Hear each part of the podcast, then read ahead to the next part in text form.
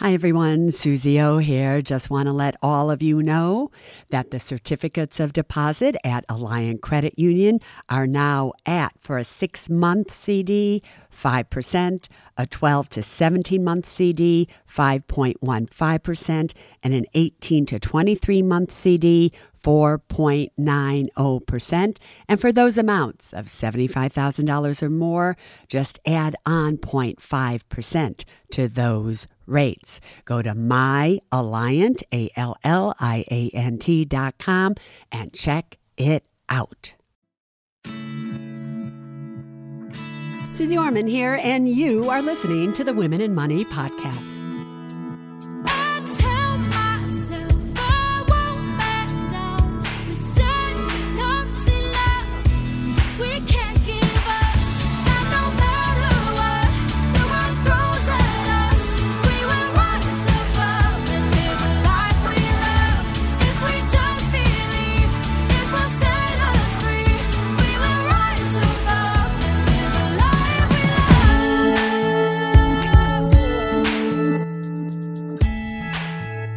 December seventeenth, two thousand twenty. Welcome to the Women and Money podcast, as well as the Men Smart Enough to Listen. Suze O here and K T. There she is, everybody here, because this is Ask Suze and K T Anything podcast. No, it's K T Asks Suze Anything podcast, because you can't ask me. I don't know the answer. You think they don't know that? But she reads the questions that you send in and, and picks them, them and selects them. So I'm always surprised as to mm. what she doesn't show them to me before we do this. You're going to love the first one. Is everyone ready? Are, oh, are you, we just starting that fast? Are you ready? What do I always say when people say, are you ready? What's my favorite comment on that, I Katie? Was born ready. Baby. That's right, baby doll. I okay. was. All right. So hello, Suze and K T. I saw this TikTok video of what is the right age to collect Social Security. I've heard you say many times that seventy is the best age to collect. Can you please watch this thirty-second video and let us know of its accuracy? So obviously we're on a podcast. No one can watch this little TikTok, but... All right, Suze, so wait, wait, wait, let me pause the podcast for a second. I'm going to go and look at the video, all right, and then I will come right back. So okay. Hold on a second. All right, and this particular person that I just watched has over eight hundred thousand views. And Richard, who wrote in, wanted smart to know, man, smart, smart man, man, wanted me to let him know, did I think it was accurate? So here's just, I'm going to recall this video for you that I just watched and summarize what this person did. This person appears to be very smart. And he says, let me do the numbers for you. And he then shows the difference between taking Social Security at sixty-two, sixty-seven, and seventy. Now, write down these numbers because I think this is an important thing for you to learn from. This is a little bit of a Suze school here. So, Richard, I'm so happy that you sent in this question. If this person that this TikTok is about took Social Security at sixty-two, monthly they would get two thousand three hundred twenty-four dollars a month. Write it down, everybody. At sixty-seven, they would get three thousand one hundred eleven dollars a month. And at seventy, if they waited till seventy, they would get three thousand eight hundred ninety-five dollars a month. But then he shows that if you took Social Security starting at sixty-two all the way to age eighty, listen closely now, you would have collected five hundred one thousand nine hundred eighty-four dollars. Write it down. If you started taking Social Security at sixty-seven versus sixty-two at age eighty, you would have only four hundred eighty-five thousand three hundred sixteen dollars. Write it down. And he shows, and if you wait and listen to Suze Orman and take it at seventy, at the age of eighty, you would have only four hundred sixty-seven thousand four hundred dollars. So of course, everybody, you should take it at sixty-two, according to this TikToker. All right, here's the problem. It's not till age eighty every single person out there knows that you usually need eleven point seven years after you've started to take Social Security to catch up if you wait till seventy. So I just want to give you these numbers now to show you how wrong this person is. You're not going to die at eighty. You're going to probably die in your nineties. Average life expectancy right now is into your nineties, you know, not till your eighties. So if you lived, right, till just let's say you lived till you were eighty-five, forget even living till ninety. If you took it at sixty-two, you would have approximately six hundred forty-one thousand four hundred twenty-four dollars if you took it at sixty-two, if you died at eighty-five. If you took it at sixty-seven, oh, you would have six hundred seventy-one thousand seven hundred ninety-six dollars if you died at eighty-five.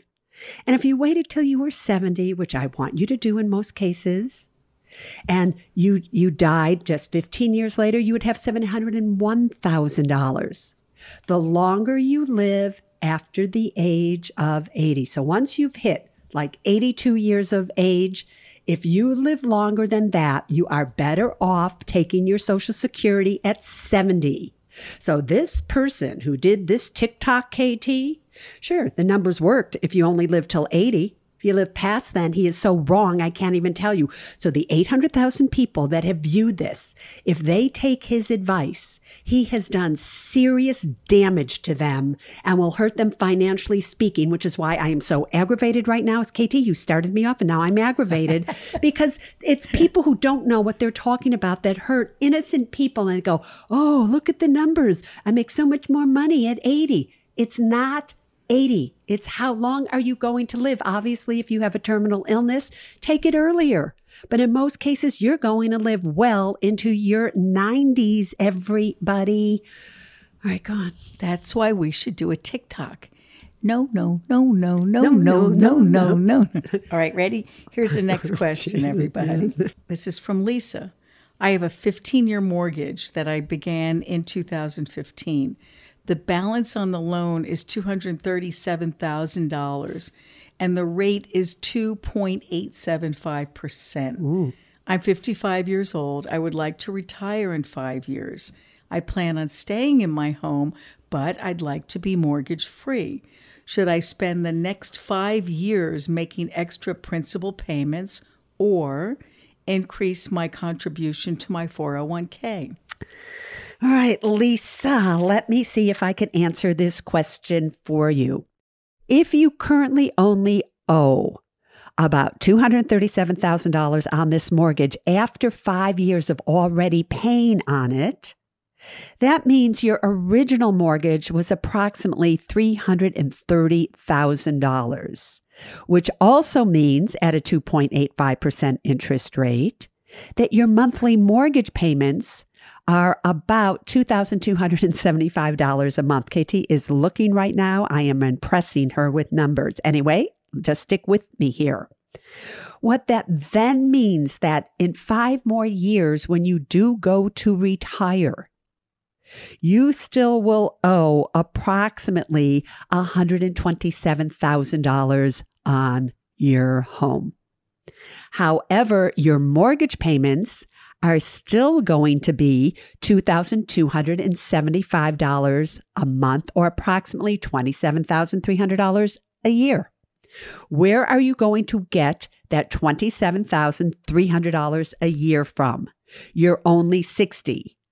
That means that your only access to money may be from your retirement accounts, because you're too young at this point to be collecting Social Security and possibly other sources of income. So where is that money going to come from? By the way, I'm just going to divert here for a second. This is one of the reasons why I always say to everybody, do a Roth, do a Roth, do a Roth. Because, Lise, if you had one hundred twenty-seven thousand dollars in a Roth I R A or a Roth four oh one k, when you retired at sixty, you could take it all out tax-free and just pay off your mortgage. And that then would save you twenty-seven thousand dollars a year of expenses. Otherwise, again, you are going to have to be paying twenty-seven thousand dollars a year for five years And where is that money going to come from? Just one warning here, please know, if you have money that's in a pre-taxed retirement account, a traditional four oh one k, a traditional I R A, be careful, because if you go to take out one hundred twenty-seven thousand dollars, that's going to be taxed as ordinary income. It's still not going to be enough money for you to pay off your mortgage after taxes. So you're going to have to take out close to possibly two hundred thousand dollars to pay off one hundred twenty-seven thousand dollars after taxes. So what would I do if I were you? Can you guess? Of course you can. I would absolutely be paying down my mortgage as much as I possibly could. If you happen to have an extra two thousand dollars a month, you would then have it paid off in five years from now. That's just what you need to know. You know, if you had done this five years ago and had a ten-year mortgage and had scheduled this to be paid off at sixty, it would have been just an extra one thousand dollars a month, and you would have owned your house outright. So everybody listening to the answer of this question, this is a really important question, is that think about these things ahead of time so you know how much to pay on a mortgage so it really is paid off by the time you retire. Lisa, you're going to feel great without a mortgage when you're sixty. You know what? Nothing makes a woman feel more secure than owning her own ho- home outright. Do you remember the day that you paid your house out? Yeah, feels great. Okay, Susie, next one is from Kate. If my husband and I file taxes married filing separately, can he contribute to his Roth four oh one k? That would be another great quizzy for you. What do you think the answer to that is, K T? Of course he can. Oh, I love that. Yes. Now, why do you think she asked that question? Because she said, my husband and I file taxes married filing separately. Yes. And what that means, K T, is when you are married and you don't file jointly and you file separately, if you make over ten thousand dollars a year, you cannot have a Roth I R A. You can't have a traditional I R A. So the fact that she files separately is why she's asking this question. Do those laws apply to a Roth four oh one k? And they do not. Exactly. Exactly, she says. All right, go on. So, Susie, here's another Roth question. Since I was, this is since I, this is from Jonathan. This is another smart man. I love these smart men. I'm thirty years old and have about six thousand dollars in a rollover I R A. I was laid off in May due to, I guess, COVID. My question is, since I was laid off, my Roth rolled over into a rollover I R A account, which I've been told is inactive. So it's just sitting there. Since I'm only thirty, I have time to be a bit aggressive. What would you recommend I do with the six K that's just sitting in an inactive rollover I R A? Should I invest in one or two E T Fs? If so, are there any that you can recommend? I've had my eye on S P Y. S P Y. Do you know what that is? Some spider, right? It's a spider. It's the five hundred index, Standard and Poor's five hundred index. I like spiders. Index. No, you don't. You Don't like, you like spiders? No, you like V T I, the Vanguard Total Stock Market Index, better. Okay. But, but wait, spiders me, are spiders no, are good. Spiders bite you. All right, listen to me, Jonathan. I know that you uh, you have your eye on spiders, the S P Y, which is the symbol for the exchange-traded fund that duplicates the Standard and Poor's five hundred index, which is an index made up of five hundred large-cap stocks. I would like to see you have more diversification than that. So I have been suggesting to everybody now for quite a long time that I would rather see you buy the Vanguard Total Stock Market Index E T F, symbol V T I, Victoria, Teresa, Isabel. And so what is that look Why can't for? You just say V T I? Because what if they didn't understand what I was saying? No, everyone knows V T I. Vanguard, what if they think I'm saying Total Index? Oh, Jesus. Anyway. Simple. Simple. V T I. Okay. Well, there you go. So I would rather see you dollar cost average into that. Now listen to me closely. I also really, really love another exchange traded fund with the symbol of A R K K. What are you going to say? I'm trying to guess what the heck it means. Right. So I don't it's know the that ARK one. Innovation Fund, which is a oh. fund by Kathy Woods, who and she is absolutely brilliant. I would do a little bit of both of those. I would do the majority in V T I and then some into A R K K. Now, what you have to remember, and everybody should remember this, is that even though the stock market has been going up and up and up, over this past year, and actually over the past ten some odd years, eventually one day that will really change. And I know that last March it went down and that it went right back up. So a lot of you are like, okay, well, that wasn't so bad. There is going to come a time when these markets will go down for a long period of time, maybe a year or two or so. When that happens, and it's very possible, everybody, that that could start happening in April or May of next year. So I need you to be careful here that if you are investing, that is the time. This is the time that I want to make sure that you invest via a dollar cost averaging technique. Do not, if you have six thousand dollars, Jonathan, to invest all at once, don't put three thousand dollars in one account, three thousand dollars in another. Do it little by little. Do it like five hundred dollars a month over the next year, and then continue to do it if the market does go down, especially at your age, which so you should be wishing and praying and hoping that it does go down so that you can buy more shares. Remember to just continue to dollar cost average and don't freak out if that happens. All right, K T. Okay, this next question is a little bit long, but I think a lot of listeners may find themselves in this position. I just read your article about the importance of discussing finances with our partners at the beginning of a relationship versus after getting married. We did share our financial information during our engagement. I had a little savings, a car payment, and about five thousand dollars in credit card debt. My fiance's portfolio looked impressive. He had saved and invested close to a million dollars. What I didn't know at the time were the right questions to ask in terms of how much risk there was in what he did for a living and how vol- volatile real estate development could be. Between two thousand five and two thousand eight, a finished project paid two million dollars. His real estate business was booming. Then the recession hit. The housing bubble was a huge impact for us. He had invested a great deal of money with a local home builder, and by two thousand nine, he had seven million dollars in outstanding loans. We had to sell our house.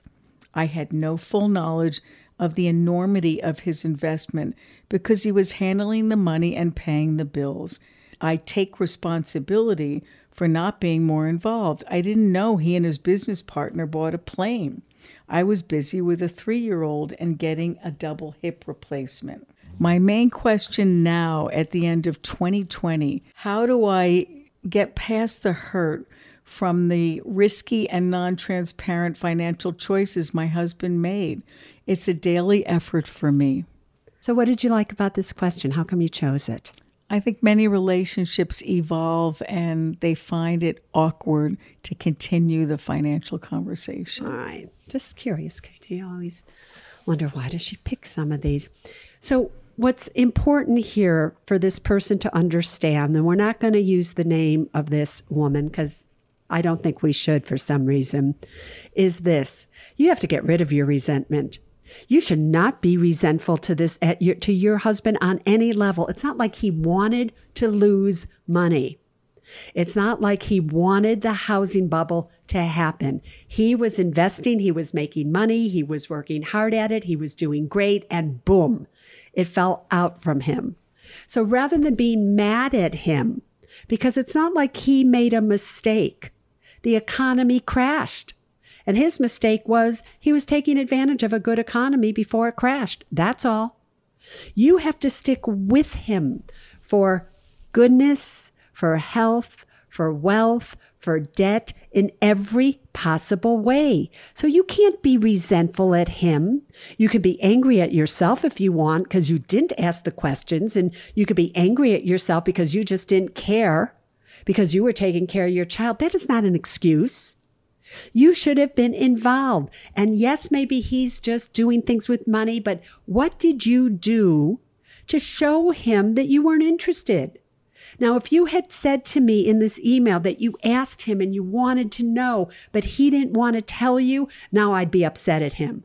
But you never tried. So now what do you want to do? Do you love him or don't you? Is he a good guy or isn't he? Do you want a relationship or don't you want a relationship with him? And if you want to be in this relationship with him, then you have to support him right here and right now. And maybe two million dollars isn't a lot to him because he knows what he's capable of doing. He's done it before, and maybe he needs that attitude. Because if he just felt like he was totally defeated right now, maybe he wouldn't be able to do what needs to get done to get out of the situation. So the truth is here, what I would say to you is you change your perspective. You be supportive of your husband. You get behind him and ask him to share every part of his finances with you. If he wants to do that, great. If he doesn't, right in again. Now we have a different answer. That was great. You like that? Yeah, a lot. All right. I think that's going to help a whole lot of people in relationships. Well, you just can't blame somebody because right. they lost money when the economy crashed. You just can't do it. But anyway, go on. This is from Karen. I sent the paperwork in to have my E-Trade brokerage account retitled to my and my husband's living revocable trust. The account title now has our names with U A D followed by the date of our trust. I thought U A D meant irrevocable trust. I contacted them and they said they reviewed the account and they can confirm the trust is listed as revocable trust, but the trust name shows incomplete due to character limitations. What are your thoughts, Susie? Yeah, so first of all, everybody, let's talk about the difference between a revocable and an irrevocable trust. The types of trusts that I talk to all of you about all the time are revocable living trusts. Revocable means you can change your mind anytime you want, just like I do all the time. Every week. Every week. We've told them that. Nothing is done and, you know, nothing is in stone. An irrevocable trust, once you set up an irrevocable trust, it cannot be changed. Most people set up irrevocable trusts to protect the money that's in the trust from estate taxes and other things. So your trust, especially if you were doing the trust that you got through our website and the must-have documents that I talk about all the time. And by the way, I am seeing emails coming in asking me, is the offer for sixty-nine dollars for the must-have documents still available? Of course it is. Just go to suzeorman.com slash offer.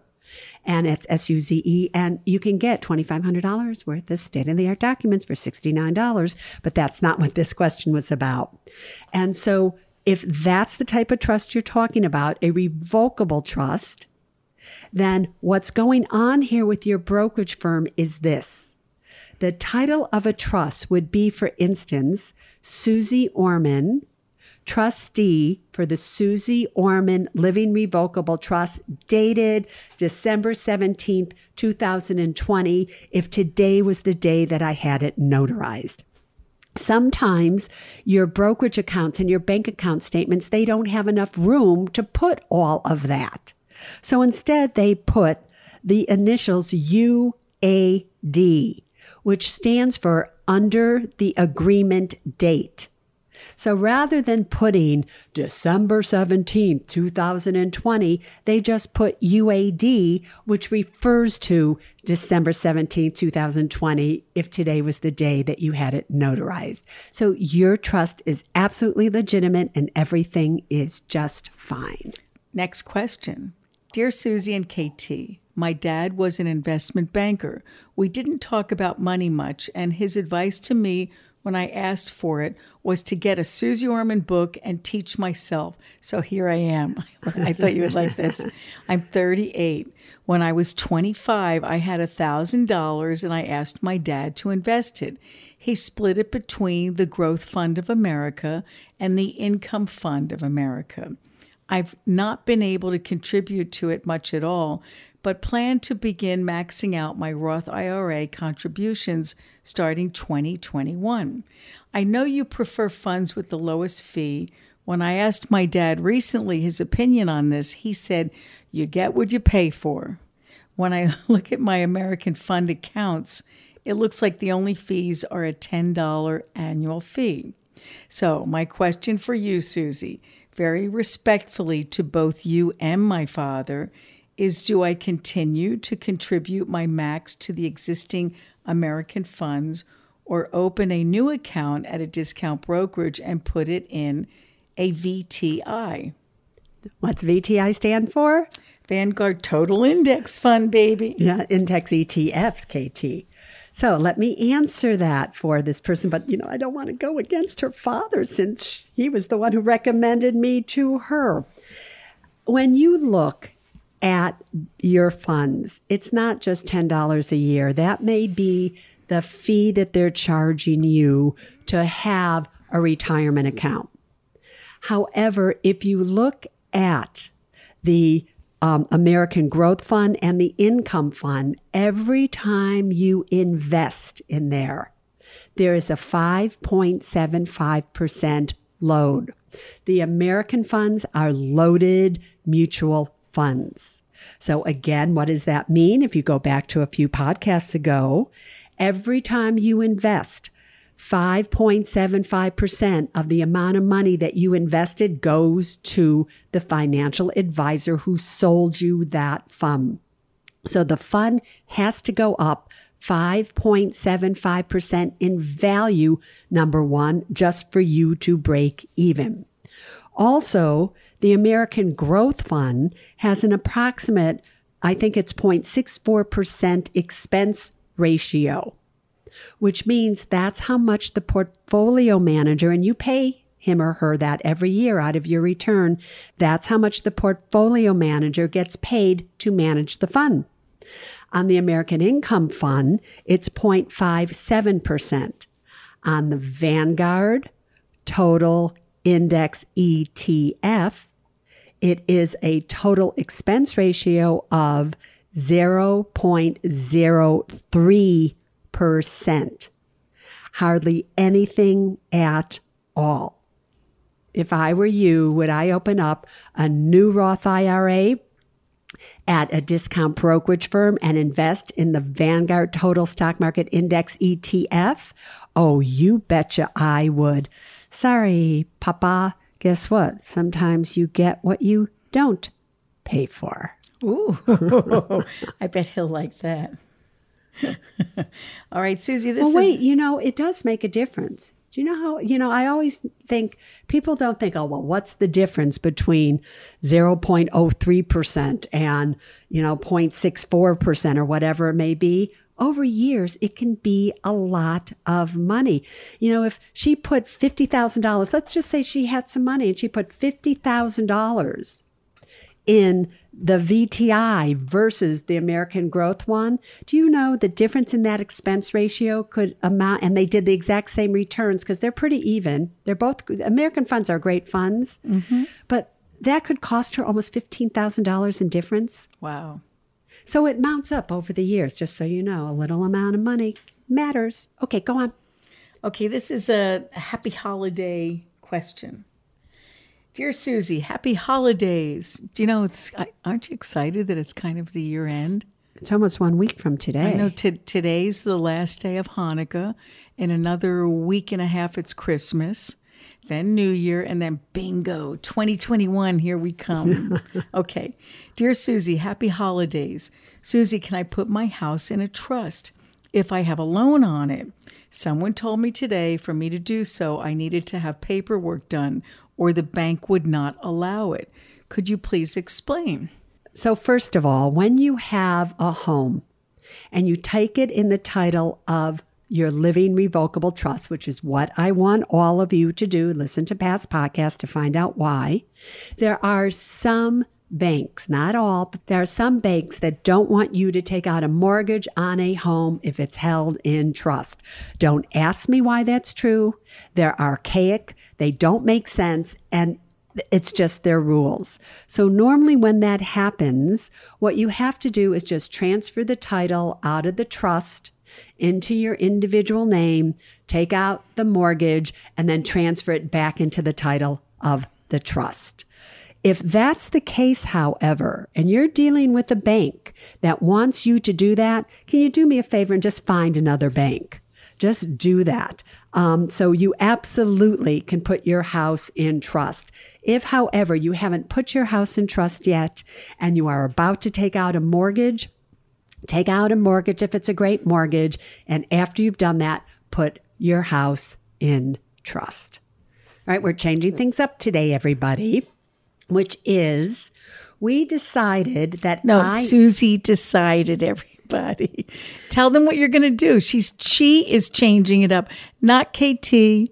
So go for it. What are you doing? So what I'm doing is, right, rather than K T asking me the question for the Quizzie, I'm going to ask K T the question because K T really represents the listeners. You're them. I'm me. Yeah, we don't like to answer the question, right? I'm representing all of you listening. We do not like to answer the Quizzie. You do. You right, have give to it figure a sh- it out. Give it a shot. Go right. for it. See what happens. Hi, Susie. Here's the question. Here's the Quizzie.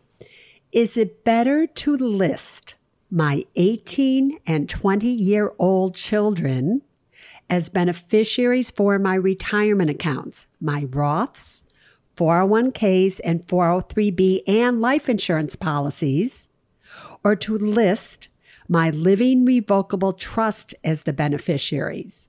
So the question is, is she better off leaving her kids as the direct beneficiaries on her insurance policies and retirement accounts, or should she leave her revocable trust as the beneficiary? Which one? Can the trust be a beneficiary? You have to answer the question. Hmm.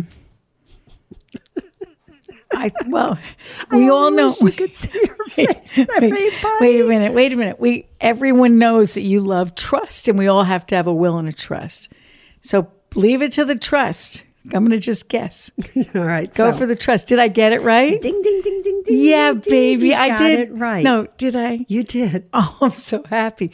I just know that you always say put everything in the trust. Only, right? Only if your beneficiary for a retirement account is anybody other than your spouse. Mm-hmm. So here's what you all need oh, to great. understand. If you have a living revocable trust, and you are married, your spouse's name should always be the beneficiary of any retirement account. Why? Because a spouse has different privileges than anybody else. They can take over your retirement account as if it was their own. That is not true for your children. Hmm. So if you are married, the primary beneficiary is always your spouse. Secondary beneficiary is always your living revocable trust. If you are not married and your beneficiaries are going to be your children, whether they're minors or not, doesn't matter, your beneficiary is always to be the living revocable trust. Now, why is that? She could very well leave her two children, they're no longer minors, as the beneficiaries of her life insurance policy and everything. But at eighteen and twenty, that's still really young. And what if there was a lot of money in those policies or in the retirement accounts? Do you really think that a kid could handle a half a million dollars at the age of eighteen or twenty? I do not. So if you left it as the living revocable trust as the beneficiary, you could leave directions in the trust as to how much money do they get at what age. You want to make sure that you protect your kids if they're going to get a large sum of money, even and a large sum of money could be ten thousand dollars to them. So the answer to this Quizzie is make it the living revocable, revocable trust. trust. All right, Travis. Okay, Susie. That means this is the end of this one. Anything you want to say before we sign off? Stay safe, everybody. All right, I second that. Wear a mask. And keep your distance, right? Yeah. All right, see you soon. Bye. We can't give up.